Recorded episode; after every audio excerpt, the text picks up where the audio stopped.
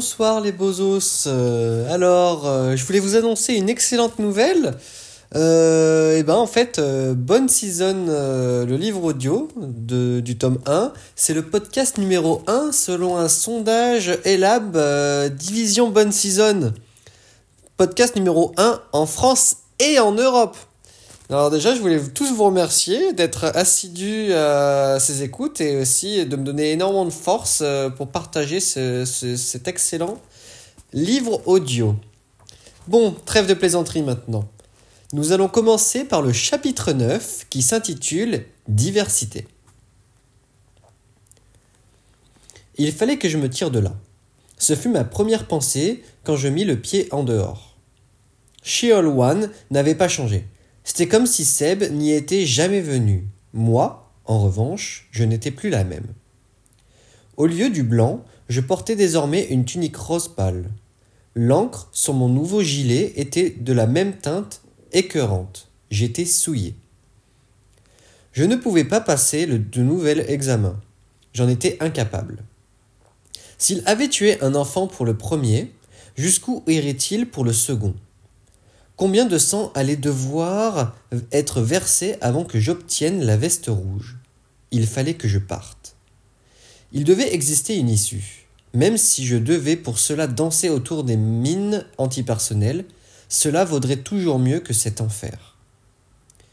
Tandis que je me dirigeais vers la bauge, traînant la jambe droite, toujours faible et lourde, un froid inhabituel m'étreignit les entrailles. Chaque fois qu'un artiste posait les yeux sur moi, son expression se modifiait. Ses traits devenaient neutres. Il baissait la tête. Ma tunique faisait ma publicité. Tourne-casaque, traître. Restez loin de moi. Je suis une tueuse. C'était pourtant pas le cas.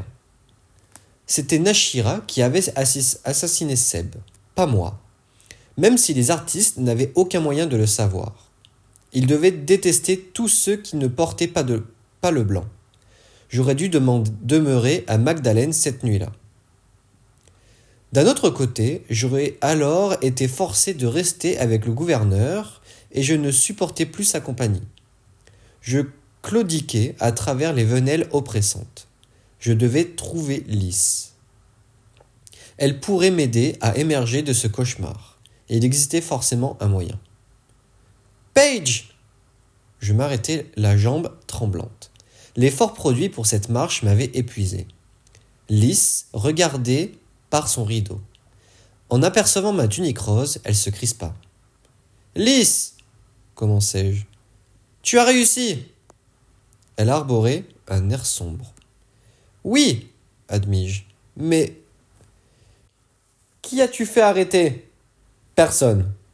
Comme elle semblait dubitative, je compris que je devais lui dire la vérité. « Ils ont voulu me forcer à tuer Seb. L'amorotique. » Je baissai les yeux. « Et il est mort. » Elle tressaillit. « Ok, » dit-elle.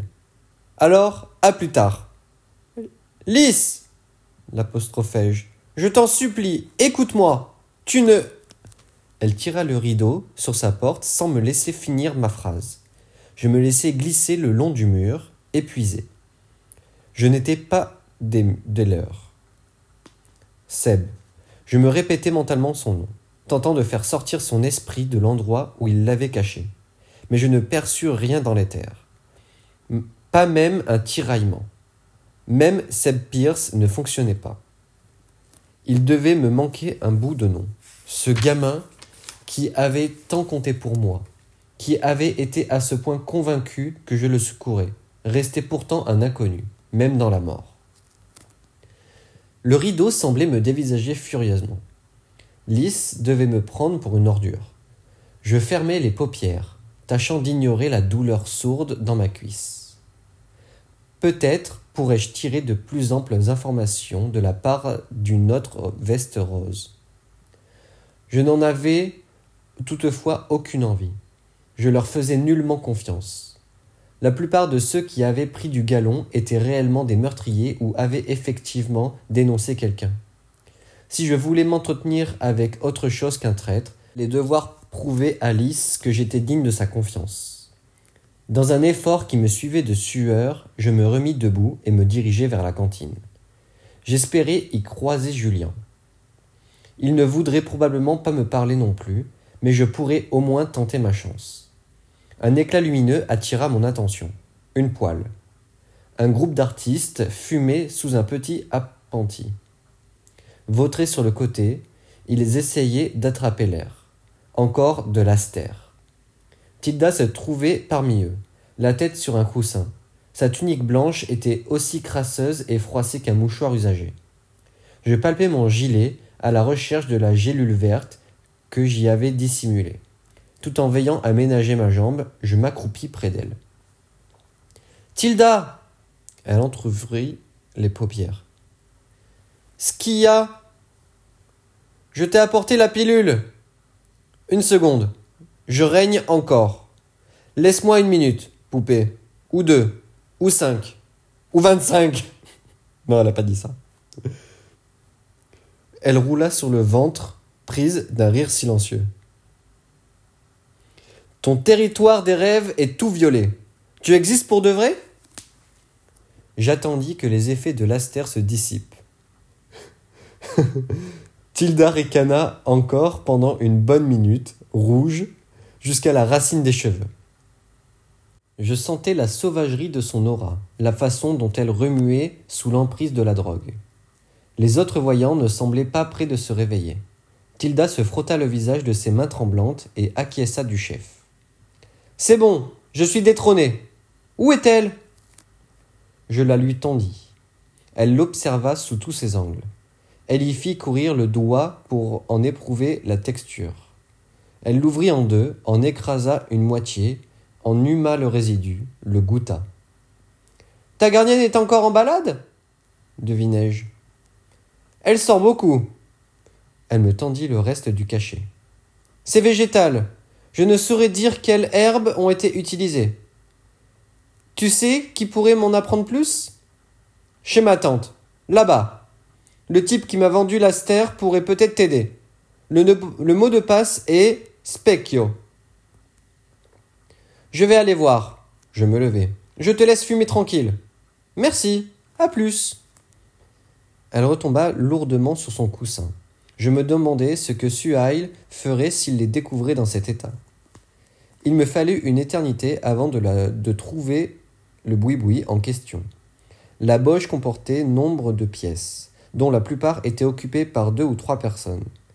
Elles passaient leur journée dans des baraques étriquées, blotties devant un réchaud à pétrole et dormaient dans des draps empestant l'humidité et l'urine. Elles mangeaient ce qui leur tombait sous la main. Et si rien ne leur tombait sous la main, elles crevaient de faim. Elles restaient ensemble pour deux raisons. La première était le manque de place ailleurs. La seconde, le froid glacial qui régnait dans la cité. Il n'y avait aucune installation sanitaire ni fourniture médicale, en dehors de celle qu'elles parvenaient à voler.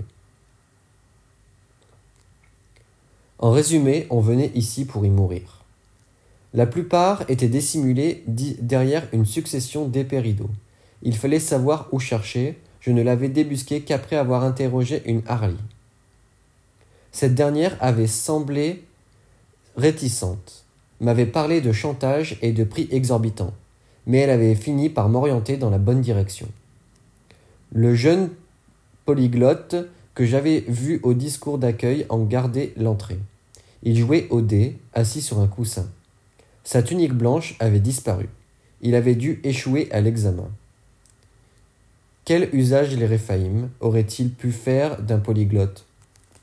« Bonjour !» dis-je. « Salut !» Une voix pure et délicate, un timbre de polyglotte. « Je viens voir les prêteurs sur gage. Quel est le mot de passe ? Specchio !» Le garçon se leva. Son œil droit était tout gonflé, purulent. Il écarta les rideaux pour me laisser entrer. Les monts de piété londoniens étaient généralement des petits lieux clandestins situés dans les quartiers chauds de la cohorte centrale. On en trouvait également tout un tas à la chapelle, en deux six. Celui-ci ne dérogeait pas à la règle.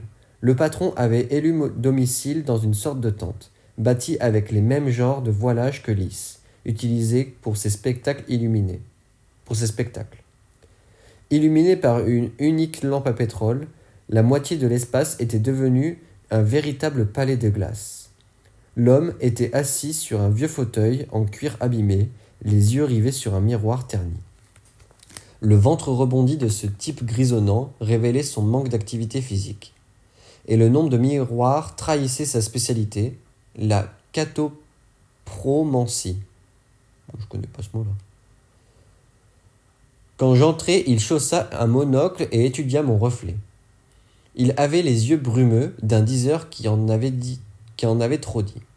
« Je ne, je ne crois pas t'avoir déjà vu, ni dans mes miroirs, ni dans ma boutique. »« Saison d'Os vingt, » expliquai-je.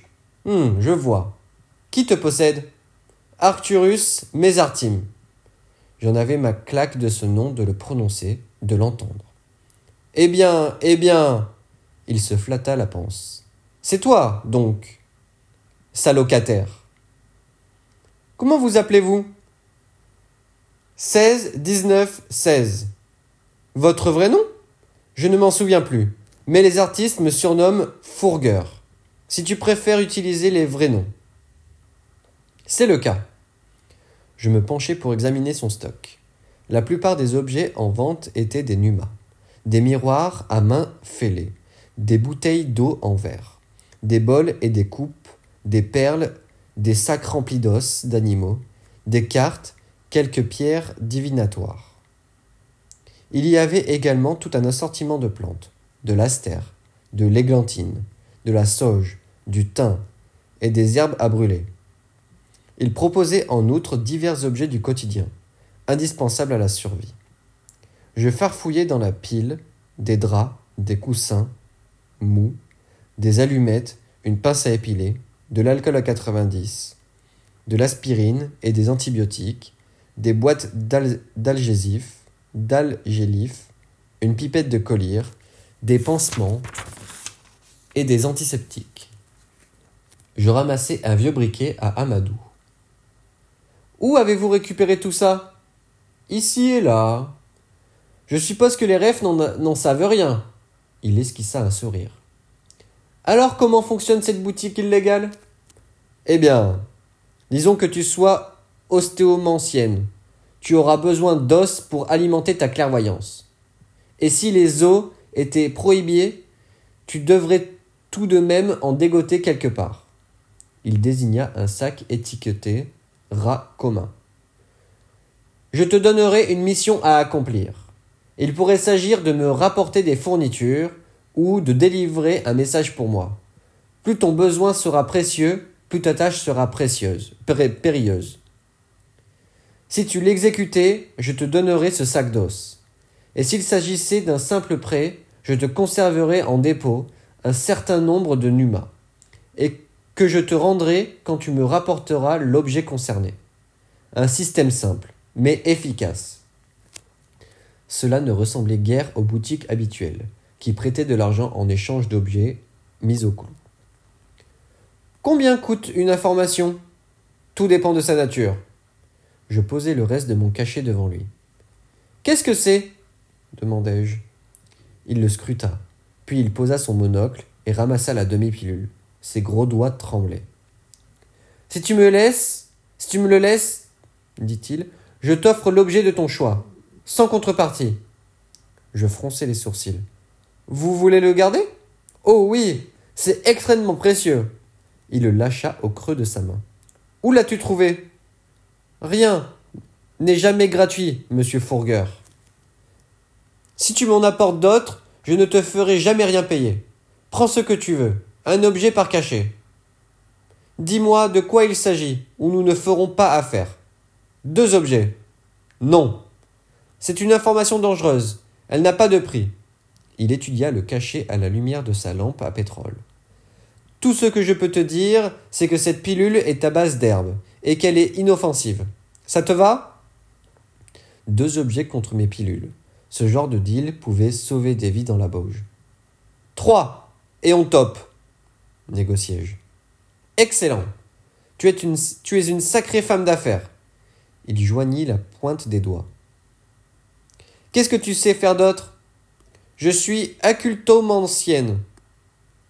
Mon mensonge habituel, ma façon toute personnelle de mettre mes interlocuteurs à l'épreuve. » Fourgueur gloussa. « Tu n'es pas deviner... devineresse ? Si j'étais doté, je dirais même que tu te situes à l'autre bout du spectre. Ton aura est particulièrement chaude, comme la braise. » Il tapota son miroir. « Nous risquons d'avoir une saison intéressante cette année. » Je me raidis. « Quoi ? » ?»« Rien, rien. Je parlais à mon bonnet.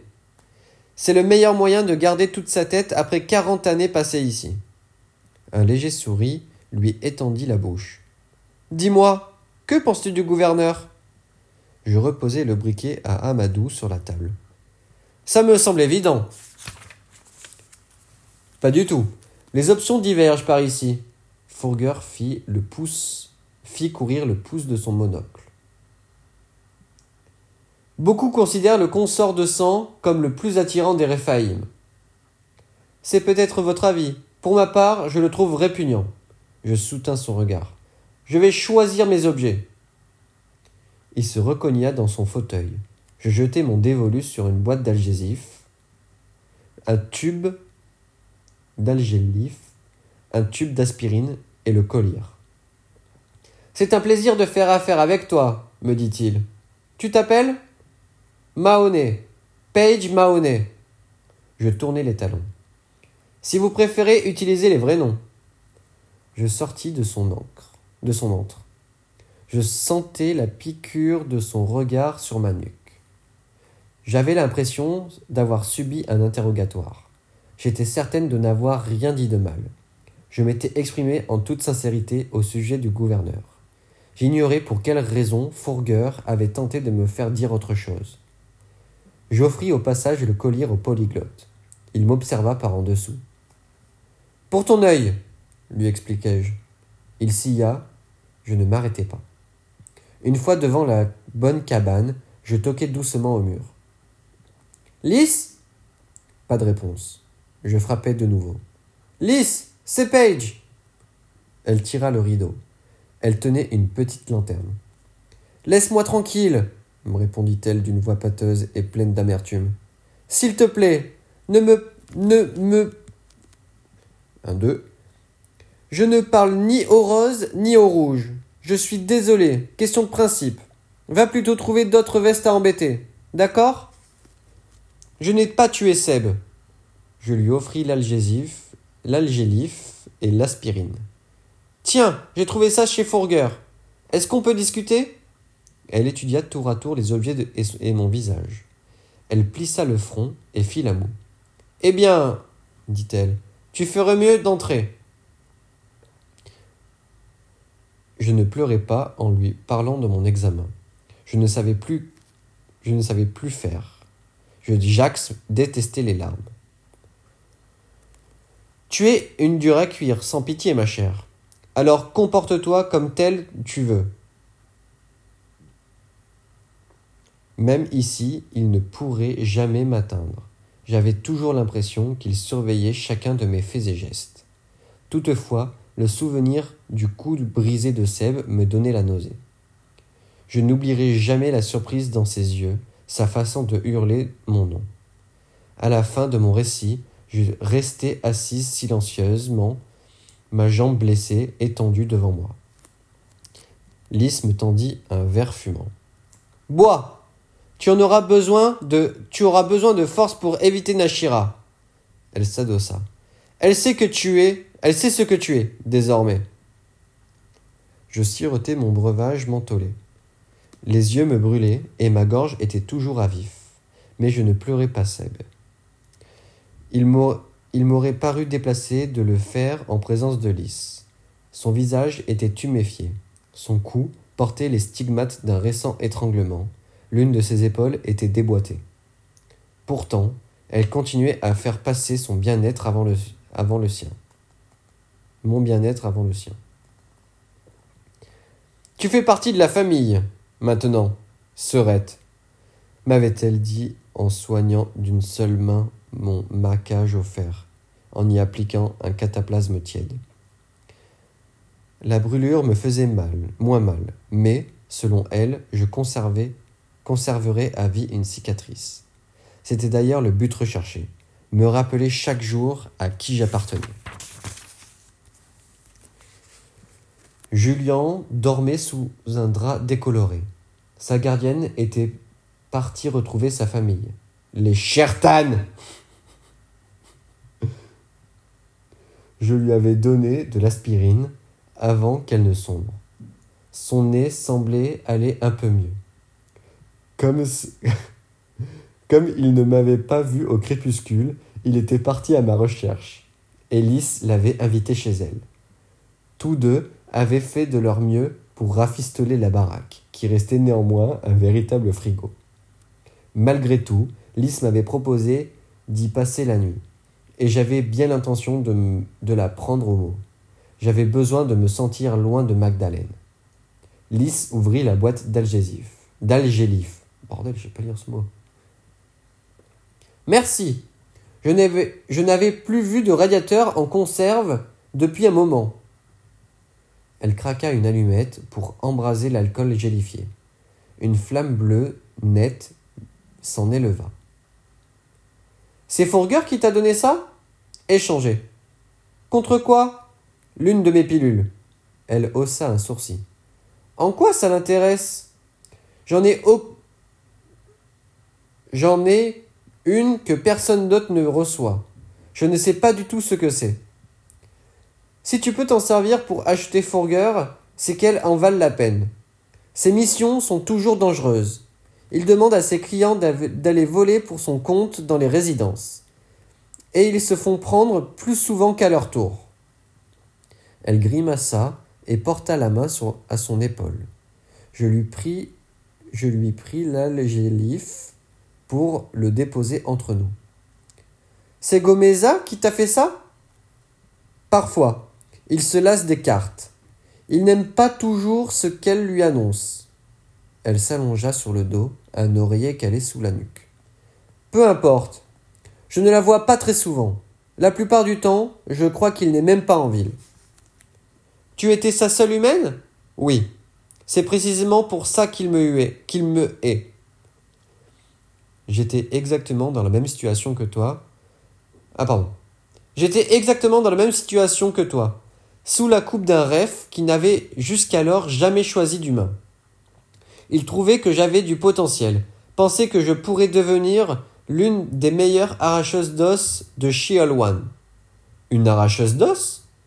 C'est comme ça que l'on surnomme les vestes rouges. Il pensait que j'atteindrais vite cette couleur. Je l'ai déçu. Comment ?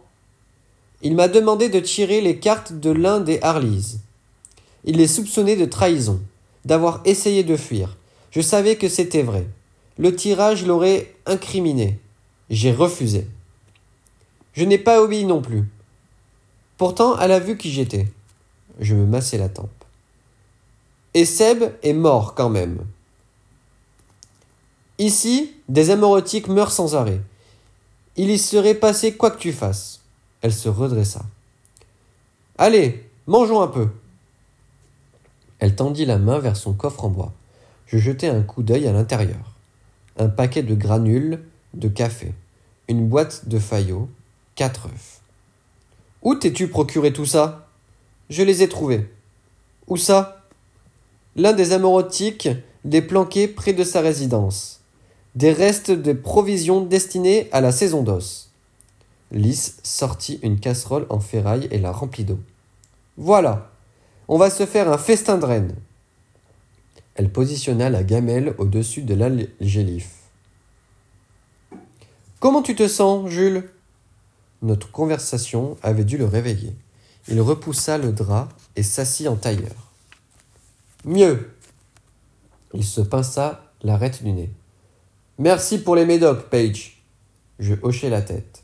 « Quand est-ce que tu passes ton examen ?»« Aucune idée. Aludra est censée nous enseigner la sublimation, mais elle passe son temps à nous balancer des coups de pied. »« La sublimation ?»« Le fait de transformer les objets en humains. Les bâtons que nous utilisions l'autre soir quand tu es venu me rendre visite. Il était sublimé. N'importe qui peut s'en servir, pas seulement les devins. Et à quoi ils servent ? Ils, ex- ils exercent une sorte de contrôle sur les esprits, les plus proches. On ne peut en revanche pas les utiliser pour voir les terres. Ce ne sont donc pas de vrais numas. Mais ils restent dangereux, souligna Lys. Les pourris pourraient, peuvent s'en servir. La dernière chose dont nous avons besoin, c'est bien une arme éthérée que Sion pourrait utiliser. Julien secoua la tête. Sion ne ferait jamais ça. La clairvoyance les rebute. Mais pas les Réphaïm. Je doute qu'ils les apprécient, intervins-je. Ils sont clairvoyants. Simplement, avec les Émim à leur porte, ils n'ont d'autre choix que d'obéir.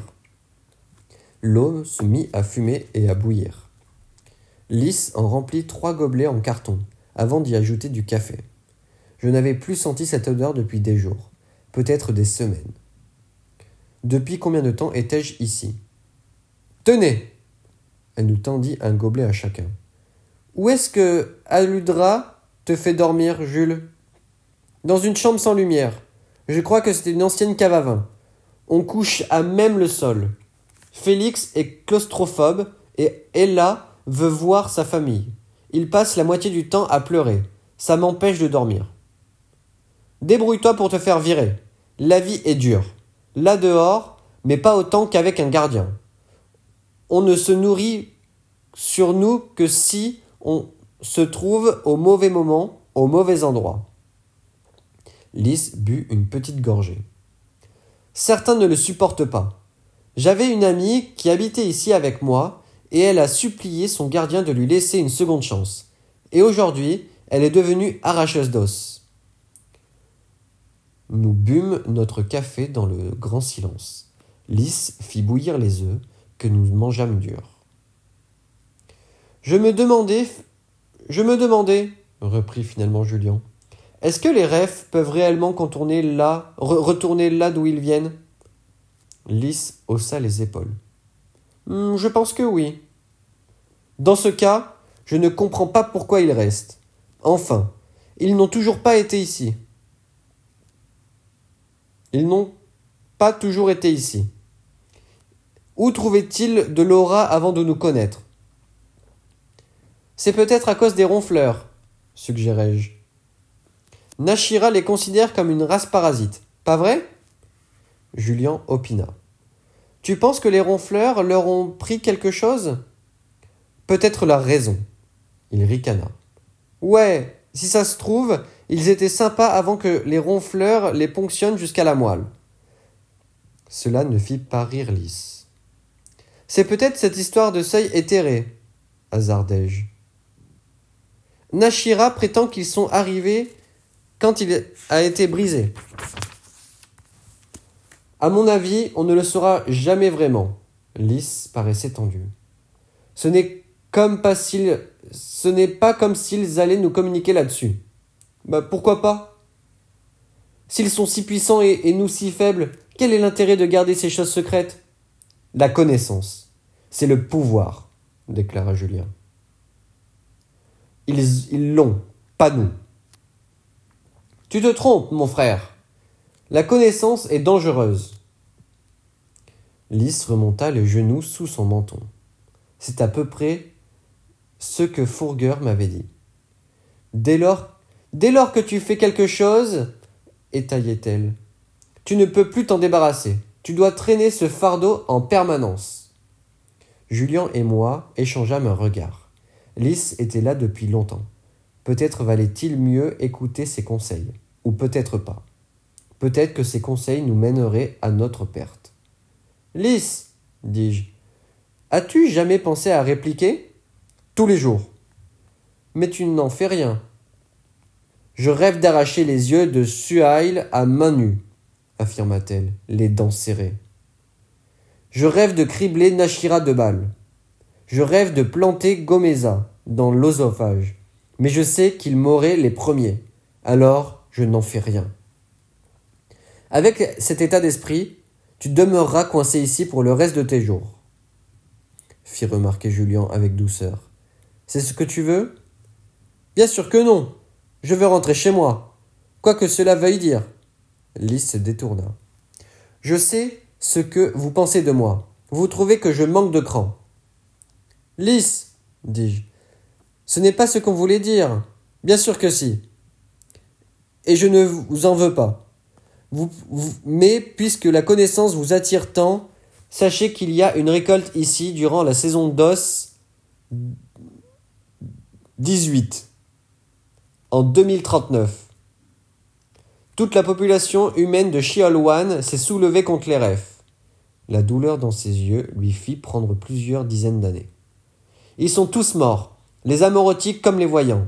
Sans la protection des vestes rouges, les émimes ne se...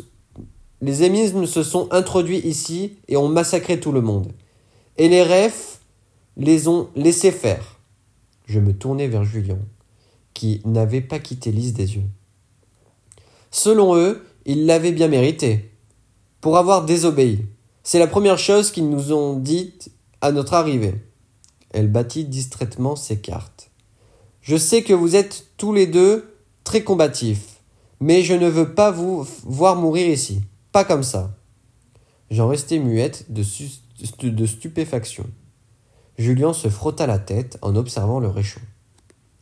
Nous ne voulions pas reparler de cette révolte. Nous mangeâmes donc nos faillots sans en laisser une miette.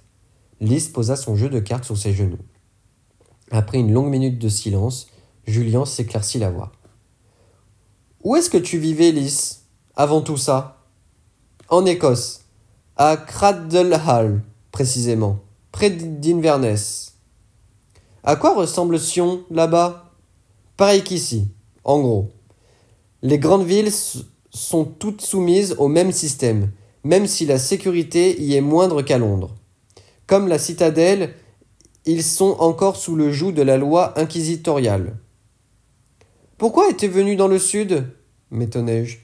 Les Highlands doivent être moins dangereuses pour les voyants. Pourquoi les gens emménageaient-ils à Silo ? Pour le travail, pour l'argent. On a autant besoin de manger que les amorotiques. Lys enroula un drap autour de ses épaules.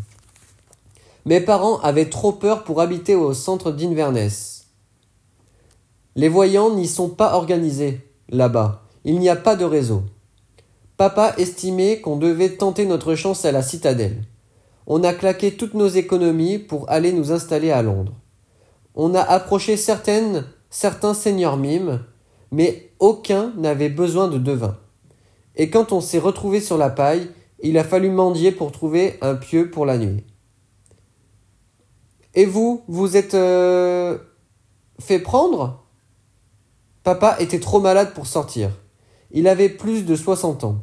Il a attrapé tous les microbes qui traînaient dans la rue. J'ai pris sa place habituelle.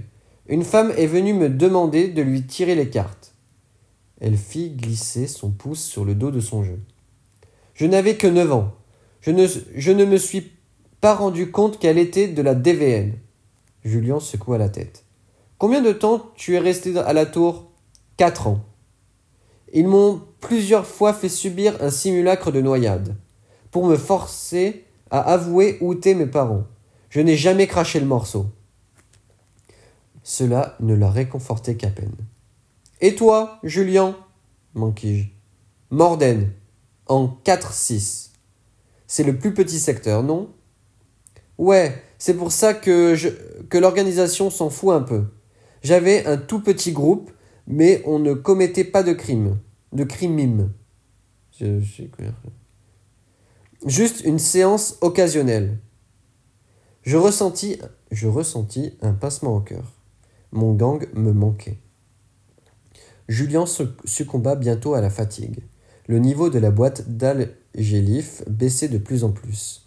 Lys la regarda se consumer jusqu'au bout. Je fis semblant de dormir sans pouvoir m'empêcher de songer à la saison d'os dix-huit. Tant de gens avaient dû mourir, leur famille ne le saurait jamais. Il n'y aurait ni procès, ni appel. Cette injustice m'écœurait. Pas étonnant que Lys redoutât tant le combat. Ce fut alors que la sirène retentit. Julien se réveilla en sursaut. Le bruit crissait en simplifiant, meuglant longuement avant de crier vraiment. Mon corps réagit à sa manière. Mes jambes se mirent à fourmiller, mon cœur à battre la chamade. Des bruits de pas résonnèrent dans les allées. Julien entrouvit le rideau. Trois vestes rouges passèrent en courant, l'une d'elles dotée d'une torche puissante. Lys ouvrit les yeux, sans bouger d'un pouce. « Ils ont des couteaux !» déclara Julien. Lys alla se tapir dans un coin de sa cabane. Elle ramassa son jeu de cartes, enroula un bras autour de ses genoux et y posa la tête. « Vous devez partir !» nous dit-elle. « Maintenant !»« Viens avec nous !» répondis-je. « Planque-toi dans l'une des résidences. Tu n'es pas en sécurité ici. Tu tiens vraiment à, ce que t- à te faire démolir par Aludra ou par le gouverneur ?» Elle nous gratifia d'un regard mauvais. « Ça fait dix ans que je fais ça. Dégagez d'ici !» Julien et moi échangeâmes un coup d'œil. Nous étions déjà en retard. J'ignorais quelle correction le gouverneur m'infligerait, mais nous savions tous les deux ce de quoi Aludra Chertan était capable. Cette fois, elle le tuerait peut-être. Nous baissâmes la tête pour sortir de la baraque et détalâmes en trombe. Voilà, et ben merci de m'avoir écouté, euh, c'est la fin de ce chapitre neuf. Donc euh, toujours un plaisir de lire euh, ce chef-d'œuvre, et puis euh, comme euh, je vous l'ai dit en début d'épisode, et ben nous sommes numéro un des podcasts en France et en Europe. Je vous remercie encore de votre écoute. Et ben je vous souhaite une excellente soirée et à bientôt pour le prochain épisode. Au revoir.